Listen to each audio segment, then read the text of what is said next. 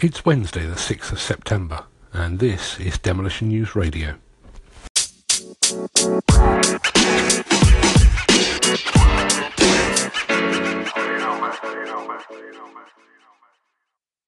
In this episode, mental health in construction and demolition.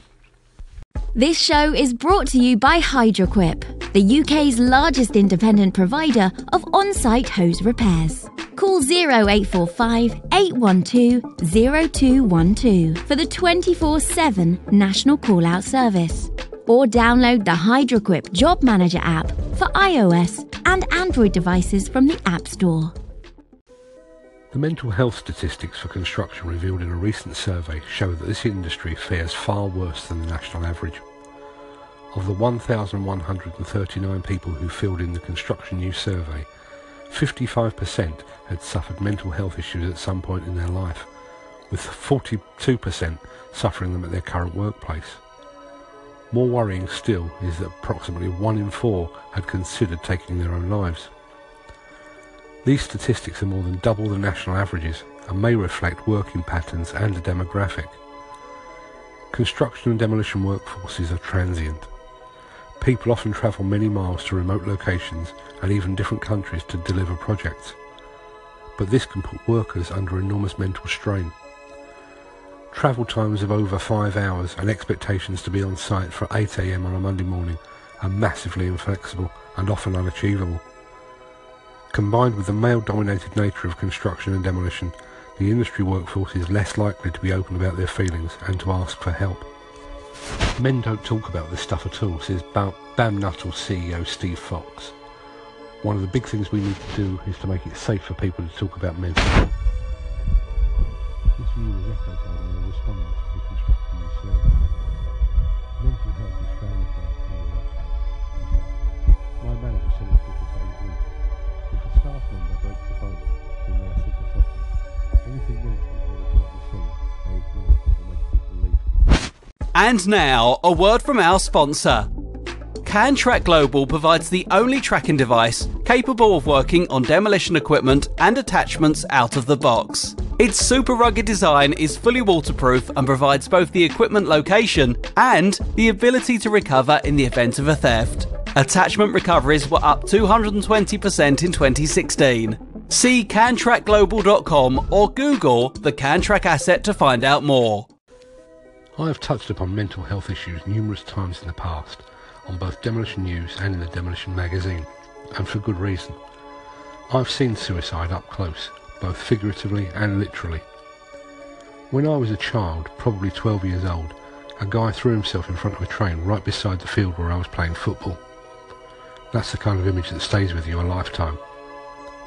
More recently, my former business partner took his own life in the midst of a depression. He was father to six children and happily married. I personally spent much of 2015 swallowing happy pills following the death of my best friend in a motorcycle accident. We'd gone to primary and secondary school together. For a short time we worked together, and for various reasons he also lived in every house that I've ever owned for periods of a week to six months. His death hit me hard, and it coincided with my father being taken seriously ill and my youngest son heading off to university. I suddenly found myself constantly distracted, constantly sad, and deeply lonely. The slightest thing could send me into a dark spiral, and tears seemed to be plotting their escape from my eyes pretty much constantly. I've never shared this before, but you know, in for a penny. One morning I was scheduled to attend a demolition industry event in London. I showered, put on a suit and tie, packed my camera bag and set off. I took the train to the correct station and I walked up to the front door of the venue. But I never went in. I just couldn't face people that day. And so I found myself sitting on a bench on the embankment for something like seven hours.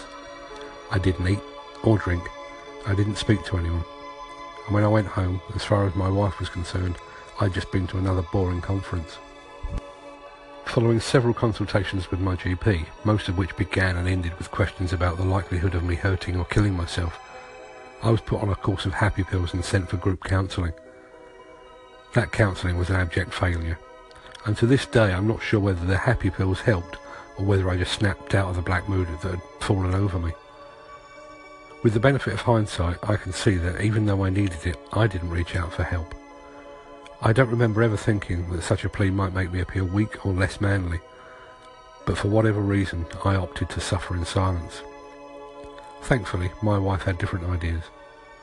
Unbeknown to me, she was in regular contact with several of my friends, including several from the demolition industry. I was blissfully unaware that it was all part of a grand plan, but I was suddenly receiving phone calls that seemed designed purely to encourage, praise or reassure. Some offered me work that, looking back, they could have done just as easily themselves. But this was part of a grand conspiracy to keep my troubled mind occupied, and to provide me with some much needed financial income while my brain sorted itself out. But my case was different. My mood impacted only in word form. And looking back at some of the writing I did during that time, I can actually see the anger, sadness and bitterness between the lines. It doesn't make for pretty reading but all I did was ruffle a few industry feathers along the way. For a demolition or construction professional working away from home, surrounded by public, surrounded by people and yet profoundly lonely, the outcome could be a whole lot worse. Now regular listeners will know that I always finish these shows with the words, thanks for listening.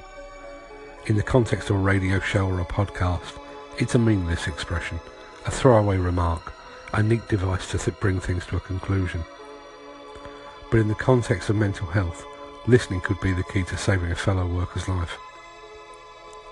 And so, if you think one of your colleagues is struggling, take a moment to hear what they have to say. And sincerely, thanks for listening.